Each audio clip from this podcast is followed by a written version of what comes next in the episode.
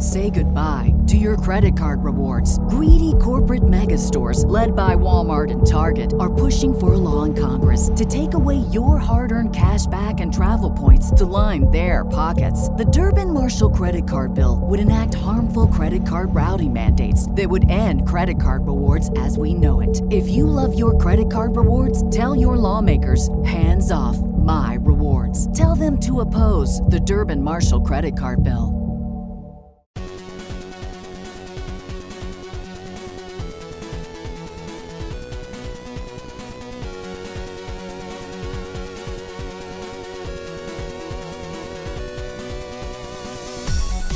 Welcome to Scott Pilgrim versus the podcast, a podcast where we take down Scott Pilgrim, and I can feel it. This is it. This is the episode where we win one. You've said that we before. finally get a W. We're going to be talking about Scott Pilgrim takes off episode six. Who did it?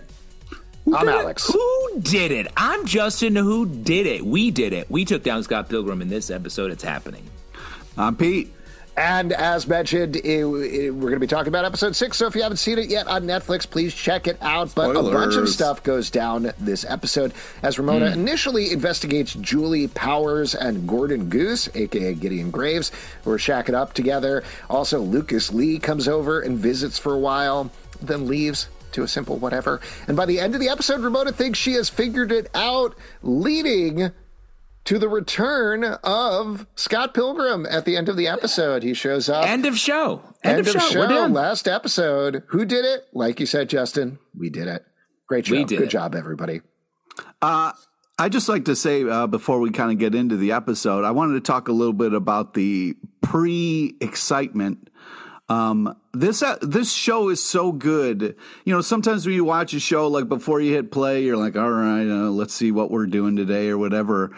I am genuinely very excited about watching the show. It's one of those things where they do such a good job of building to this episode. I think the excitement is very genuine and cool. And I just wanted to con, uh, take a moment and be like, this is awesome that this show is not only is somebody who is ha- uh, a fan of the comics and the movies In and the tank for it. yeah, uh, the, to have this kind of giddiness and excitement uh, before this episode, I think is impressive uh, for the show. Uh, yeah, I mean, th- this show is You guys, wild. Like, nothing. You're just like, ah, this is just another day of television. Just another day in the life of being the podcast queens of the what i was going to say is this uh the creative swings this show takes are weird. And like you like you're saying pete when you press play you i'm like i don't know what's going to happen in this episode. Yeah, and i it's could have kinda never cool. predicted. Even the title like who did it i was like oh cool. And i was like oh i what this is a wild way to get to that revelation at the very end and we still don't know and more weird things were thrown at us the script was written in the future what okay Yeah. let's see what that means how that happens and how that works But yeah, the start of the show starts with a completely different animation of a show, and I was like, "Is Netflix doing ads now? Like, what is going on?" Uh, and I, I was kind of really thrown in the beginning. Well, what do you think was going on here? Because we got a glimpse. I don't think they ever mentioned the name of this anime. This is not a real anime. This is one created for the show, but it has the very classic trope of a young girl bumping into an absolute jerk. And then, as we find out by season 12, they clearly are in love with each other, even though they hate each other. Um, so, what do you think is going on here? I mean, I think there's some pretty clear parallels, but what were your guys' takeaways? I, I mean, I think they're just saying like this is this is the cliche, and they're. I think it's self-referential that so much of Scott Pilgrim in the comic and the movie was like sort of in that world of cliche. Like, of course, these two are in love. That's what the the story wants us wants them to be in love, so they're going to be in love, and we never deal with the actual repercussions or underlying feelings of that or possibilities. And this show is literally all about that. Mm-hmm. It's all about like fun, weird gags and the underlying possibilities and underlying story beneath the story of something that's so surfacey like this anime here. I think there's also a sense of there's been constant criticism over the years. We've constantly criticized in terms of Scott Pilgrim and his treatment of Knives Chau in particular, uh, and other characters towards Scott. And like you're saying, this isn't anything new. I mean, maybe that's sort of the thing they're pointing out is obviously we feel Scott Pilgrim is fresh. We enjoy it. We've done an entire podcast about it at this point. But at the same time, these are tropes that go back decades at this point in um, dozens, hundreds of anime shows. Like it's a whole thing. So maybe that's a little bit what they're commenting on as well. Uh, but then they're also showing off a little bit of redemption arc because that's what we're getting with Lucas Lee here. That's what we're getting with Gordon Goose here. That's even potentially what we're getting with Scott Pilgrim over the course of the show as well. Pete, what were you going to say? Yeah, I just um, I think it was just kind of like a fun POV of uh, the goose. Um, and it was fun to see him call himself the goose. I call him the goose, so it was nice to see him kind of pick up hmm. on that. But yeah, we got a real POV of what he's watching. And yeah, I laughed out loud when I saw him wearing the No Fear t shirt. I, I loved that callback, and I loved how they um, kind of leaned into it. And he's like, kind yeah. of like, don't call me Gideon, it's the goose now. And the two of them just having a day together, Lucas Lee and the Goose, man, Luke. I was all I was all about it. Like that was just that was so uh, hilarious. And then you know uh, when she gets home, she's like, I was fucking gone for forty minutes, just hysterical, hysterical. I, well, I love how much the show loves this moment because we see it, and it's a big chunk of the episode just for goofs, and yeah. then we get to see uh, Julie's version of it. So then we revisit. I was like, for an episode about revealing who did it, they certainly go around and around on like boys having fun at home. Uh, but just to go into it a little bit, like your go for goose. My name isn't Lucas, it's Luke. Said with an absolute straight face. I love that they're friends. Sick half pipe Question for you guys: You ever just do a pinata like just on a day, where you're just like, let's Not throw this thing usually. up in the sky? Not usually. Yeah. If, it's a special occasion. Yeah, if you're going to do that though, like if you were going to just do a pinata, would you fill it with candy first, or would you fill it with something else, like your lunch? I don't know. Oh, oh, like your everyday. Yeah, yeah like, oh, it's my ham sandwich. That's insane behavior to fill a pinata with your regular lunch and then try to get it open at noon when you're hungry. Do you think how quickly do you think you would get fired from your job if every day you brought into the office a pinata and you're like, "I'm sorry, this is just oh, no way." Dude. Traditionally, in my family, this is how we have our lunch. I think initially yeah. HR would have a problem with it, but then after you did it and it became a thing, mm-hmm. like, and people would look forward to the "What's for lunch today?" You know, reveal. Mm-hmm. I think it's a surprise. It, yeah, it's you win surprise. people over with it. I think. I think you I, could probably say it's part of my culture, and they wouldn't be able to say anything about it. That's a good point. Yeah, that's a good point. And here's the real thing, though: wouldn't you have to put other people's lunches in there too, and then you hit it, and then whoever opens it, just everyone dives and grabs. Oh it yeah, yeah. The first person to crack it open's got first dibs on. So you get lunch. it in the morning. You take everybody's lunch. You stuff it in Fill a pinata. It. You hang it in the office, and you're like, "This is part of my culture. Don't yeah. be prejudiced against see my it, culture." See you at one o'clock, fuckers. Bring your blindfold. Yeah. But let me ask you this: What's the strangest thing you've ever gotten out of a pinata in real life? Just uh, candy. I don't think I've ever gotten anything that it feels like you're getting towards something. Let's yeah, you, have never. Like you have a story. You've never done airline bottles of Jack Daniels and cigarettes. Oh my god! That's no. good for you. That would get all over the place. Well, they, I don't, they don't want to hit airline bottles. I don't want to hit like I don't know bottles with a with a bat. Those sounds... bottles are nearly indestructible. Yeah, I don't know if you've ever can, had yeah. it. They're like basically rocks of glass with a little teeny bit of Jack Daniels. also, there's plastic ones too. You know, uh, uh, uh, that's that's the, the, best way to use a pinata. There, uh, I do think they did capture. You know, because as a kid, I built a half pipe and then immediately hurt myself on it. I think that that you is, did. Oh Out yeah, of wood. Yeah, I think a lot of people do that. Uh, what a carpenter! In your house? You, no, not in my house, oh, uh, in a friend's yard. But yeah, it was like a whole thing, and uh, yeah, everybody just wrecked themselves on it first ride. It was like the, the funniest thing now, but at the time, uh, I just thought they did a great job of capturing that on on their their fun montage day. It was very fun, and it was a very silly kickoff to it with Gideon, sorry, Gordon, saying, I have something entirely different in mind. Friendship! Great Very stuff. fun. Fun twist. Fun what a fun twist. twist. You know, instead of fighting each other, let's have a day and it, oh, just And I love spending more time with him, uh, you know, to the point you've been making, Justin, in terms of the format of the episode. I don't even know what the format of this episode was, which I love certainly, that. from a TV perspective, bothers me a little bit because I'm like, we had a format. Now I don't. There's just a bunch of stuff happening, but you love. I it, much right? I love the no format because Yeah. I when the show Keep started to you get formatted, that's when I didn't like it, and now we're in back into a free play, and it's a blast. Yeah. It kind of seems like they're doing like a cold open type of thing, and then the credits with the hair, and then the kind of Yes. like.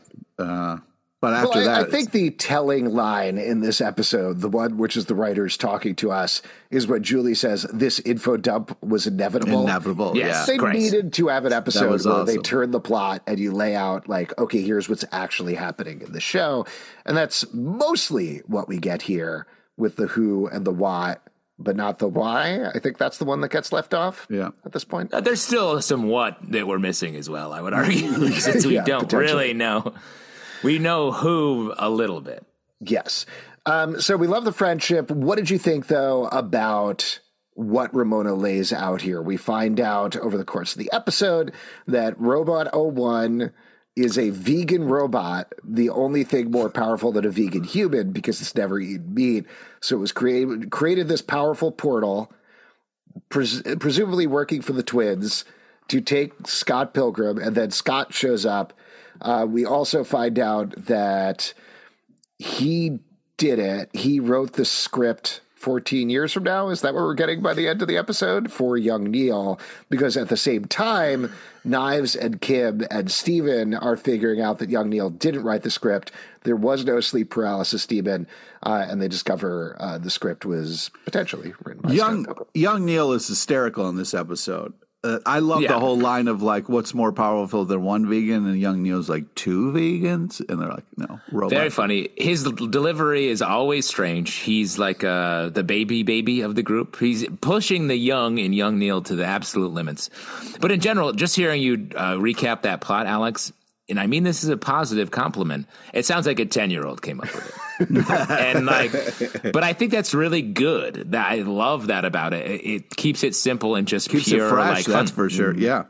But to me, uh, the implication is sort of what we talked about last episode that Scott's behind it. And I would venture that Scott maybe even programmed Robot. Robot 01 is working for Scott, my guess. take it easy on that. Because, the, no, like, we- Ramona, we- the twins invented that robot. Scott's not using that robot. Have you ever heard a story of a robot that um, gets changed at all by the way things go or reprogrammed in a different way? Yes, many times. That's almost all robot stories, right? So I think that's what we're getting here. Sort of a bit of a, a Terminator is the vibe I'm getting with, especially if we're going to get some time in time travel y things here, uh, because I think um, weirdly the uh, the twins are almost are absolutely underserved from a storytelling point of view. They are not at all. We don't get in their heads at all. The uh, Katayanagi twins are, Which is just disappointing window because dressing. in the in the movie the uh the twins got such a cool epic uh battle scene and the and the music But they also great. had no dialogue, so Yeah. which we don't get here. We've been promised. I mean, we've already had some dialogue from them. Uh, potentially, we'll get some more from them in the next episode. But I, I agree with you. There's more to be said about them because, like in this episode, we get even more Lucas Lee. We find out a little bit about Gordon Goose and get some maybe not emotional closure there, but certainly like a little bit more growth and change. So we've gotten that for all of the X's, not for the twins yet. So we need some of that. Um, my biggest problem with this plot right now is I don't understand how Scott Pilgrim, who is an idiot who doesn't understand how websites work, was able to write an entire script about his life. That But that's what, something- maybe us 14 years in the future, Alex. He's he's uh you can learn how to write a screenplay. in 14 we- years yeah yeah. That's Scott could do that. though. I don't know, man. I No, guess I don't see. know. Well, I mean, the clues were there, and I guess we don't fully know that this is going to happen. But the line that still keeps sticking out to me is like, "How did you know about that? I was the only one there with Scott." And Wallace didn't write the script. So I think Scott had to write it. And it makes sense mm-hmm. that he would write it in sometime in the future. So it could be a Nega Scott st- still, too. Still could be Nega Scott, exactly. Um, it's just we haven't seen that yet. And I feel like we might have at least heard reference to it a little bit if we were going there. And again, I haven't watched ahead. So I'm probably completely wrong, but I just want to keep trying to read the tea leaves that we're getting here. Yeah. Uh, uh, go ahead, Pete. Well, you know, we mentioned a lot of different things. We do get to spend more time with the goose and his kind of like flashback story. I love this whole thing of like he's, you know, you kind of get this you know, you see it a lot in rom coms where it's like the nerdy kid goes after the most popular girl. I love the idea of a 12 point business plan on why mm. uh, she should date him. I mean, that's just funny. That works every that's time. That's taking a trope that we've seen a lot and then adding something fresh in a way that's very enjoyable. Nothing teens like more than an organized suitor. Mm-hmm. You know, just someone who has the it really laid out. I really like the turn here of just following up a stupid joke about a no fear t-shirt and following that to the logical conclusion of him being called fearless as a way of making fun of him. So ultimately he turns that into his strength. No, we also get a little tease here at the end of the episode. Julie is super into him when he is gideon graves not quite as into gordon goose just slacker hanging around. But we definitely get a hint here at the end that like Gordon has a little more going on, and he's like, "What if I had a deeper plan going the whole time?" What do you think about that? Does he have a deeper plan that has been going the whole time, or is he just lying to get Julie hot? I think it might so. be more friendship. It could be more friendship. Hmm.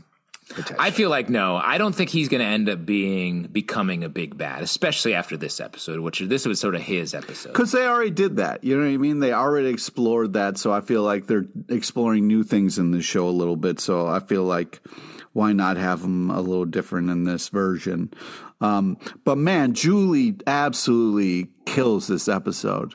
I love you fucking more. You know, like just like there's so many great lines that she has in this. I mean, Aubrey Plaza makes everything better. Um, you, you, know what? You Here, love the plaza. You, you love, love, the, the plaza. plaza. and you love a good plaza as well. A nice open area in a uh, mm. urban. He goes to the plaza to talk about the plaza. Yeah, makes sense. The the, the Aubrey Plaza. Uh, I wanted to say, I'm just getting a theory in my head now. We got a line later on when we're getting the flashback with Ramona that she she was teaching robotics and the twins were her TAs. Mm-hmm. Maybe she's programming this robot. No, no, no. Maybe they were they were the TAs. Or sorry, they she were was, the TAs, but she was, she was taking, taking, the class. The class. Yeah, yeah. yeah. Um, I don't know, robot. That's a that's an interesting fact to drop mm-hmm. in relation to a robot 01 that could easily be reprogrammed potentially. I'm going to turn it over to the Knives Stephen's storyline, which I love all this stuff. It's very jokey, but it's so much fun. Them coming up with the "Bread Makes You Fat" song, I thought. Oh my god, fun. that was so funny. There. Also, use the, the whole buffalo emotional business. Can I get a witness? Uh, also, I don't know, just a very funny rhyme. Um, on a changed character front, I don't mind this. I want to be very clear, but does it feel like Knives is the complete flip of the way she was in the book? And what I mean by that is in the books, her whole line was like, I have found out about this thing for the first time, and now this is my favorite thing ever and then she ditches that and finds something else. Like it's a very young way of looking at things. Here, she's the most knowledgeable one. She's the one in power. She's done the research about Matthew Patel to know that he loves Broadway musicals and he's a failed Broadway musical star. So she they get to see the video of him doing the one man agony from Into the Woods, which is ridiculous. Very funny. sells yep. it. But like she's definitely the one in power here. What do you guys think about that? How do you feel about it? I think I, I, wouldn't say it's a, a flip. I think it's she's so obsessed with Scott and the band in the the movie and comics, and the idea that she just puts her hands on the instrument and and and is empowered by actually getting involved in the thing you love feels like maybe more the takeaway and lesson, and that has empowered her completely. And it's not she's not just obsessed with Scott and and the personalities behind it. She's taking power herself, and I think it's fun. I don't even to her. She's in this episode. She's like, "Oh yeah, Scott, I was mad about that," and she's clearly mm-hmm. not anymore. But she's like, mm-hmm. sort of remembering but that emotion because she goes like, does Ramona have to be involved? Like that was a funny moment too. But Well, she's moved also- so far. I know I keep focusing on this in particular, but we once again get a moment where we almost deal with the Ramona and knives of it all, where they bring that up and they're like, "We were dating at the base at the same time," and Ramona's like, "Oh yeah, we should," and then somebody's like, "No, get back to the mystery. What are you doing?" That feels to me like the writers not wanting to deal with that, maybe holding off on dealing with it potentially. Uh, to me, it's more like let's not go back to what this was before. That's hmm. boring. Let's keep moving forward into this fun new world rather than go back into just a, a fight we've already seen about something that is basically meaningless. The, Scott's not even the center of this story. Why are these two characters that we've gotten to know so much better in this show? Why would they be fighting over him when it was a non-relationship, sort of non-situation that they don't need to be fighting over? Right. And they even point out stuff about that as well, to your point. Like, I think it's Kim says to Ramona, Are you excited about Yeah. seeing that guy That who guy you that on one time, date, yeah. date with That one was time? Very funny.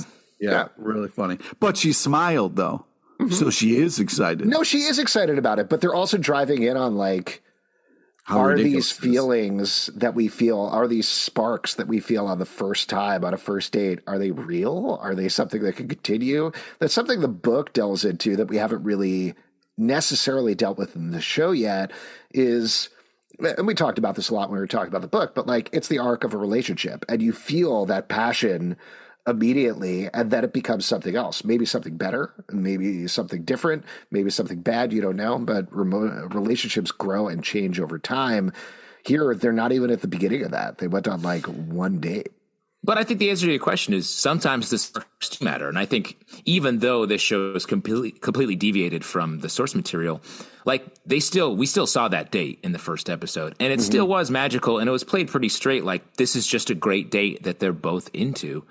And I love that. Uh, Yeah. And the only real drawback from this episode for me is I don't think I saw the any butts.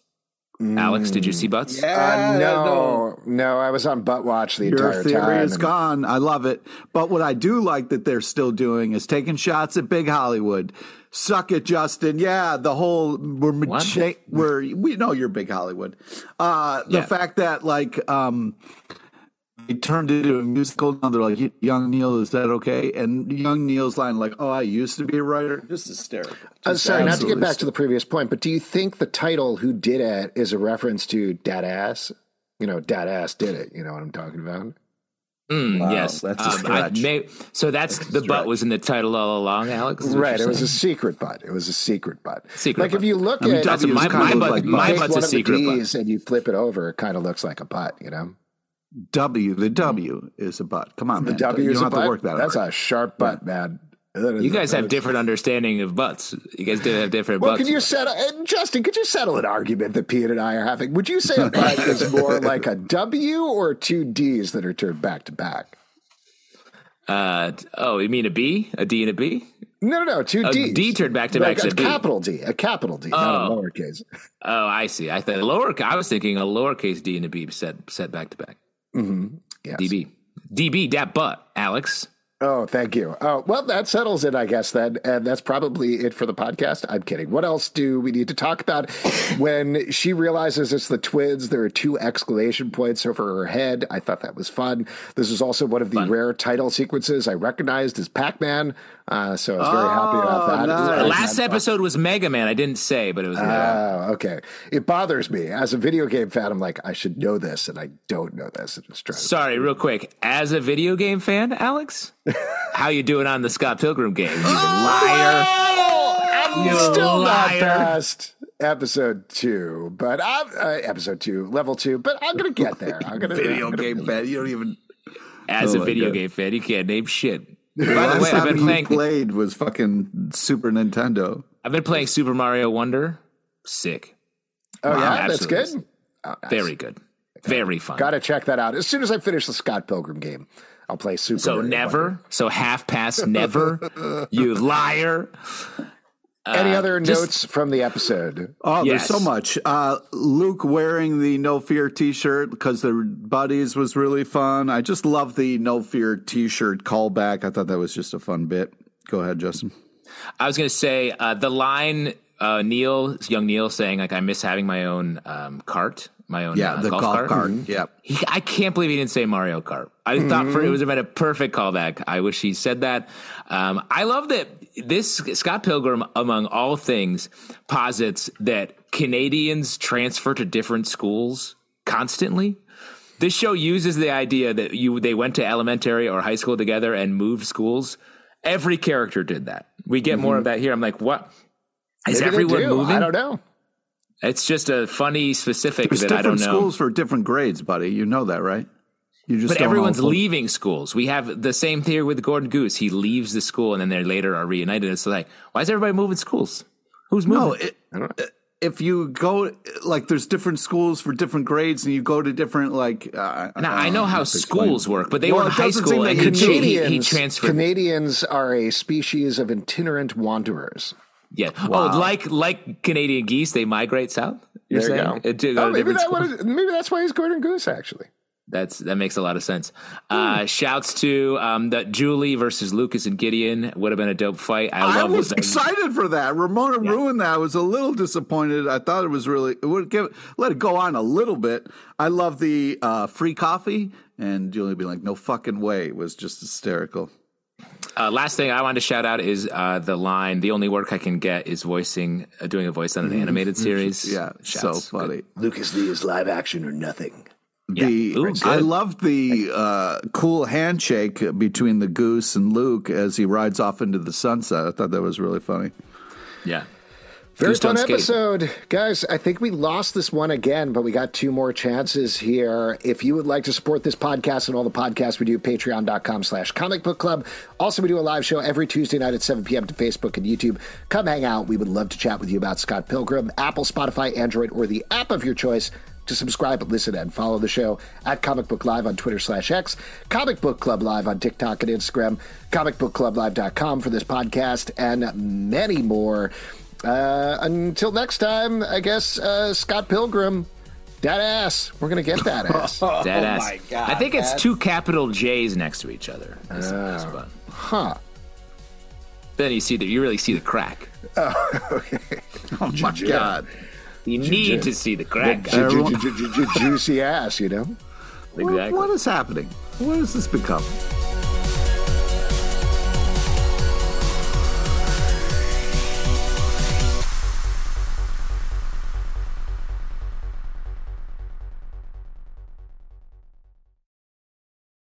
Goodbye to your credit card rewards. Greedy corporate mega stores, led by Walmart and Target, are pushing for a law in Congress to take away your hard earned cash back and travel points to line their pockets. The Durbin Marshall credit card bill would enact harmful credit card routing mandates that would end credit card rewards as we know it. If you love your credit card rewards, tell your lawmakers hands off my rewards. Tell them to oppose the Durbin Marshall credit card bill.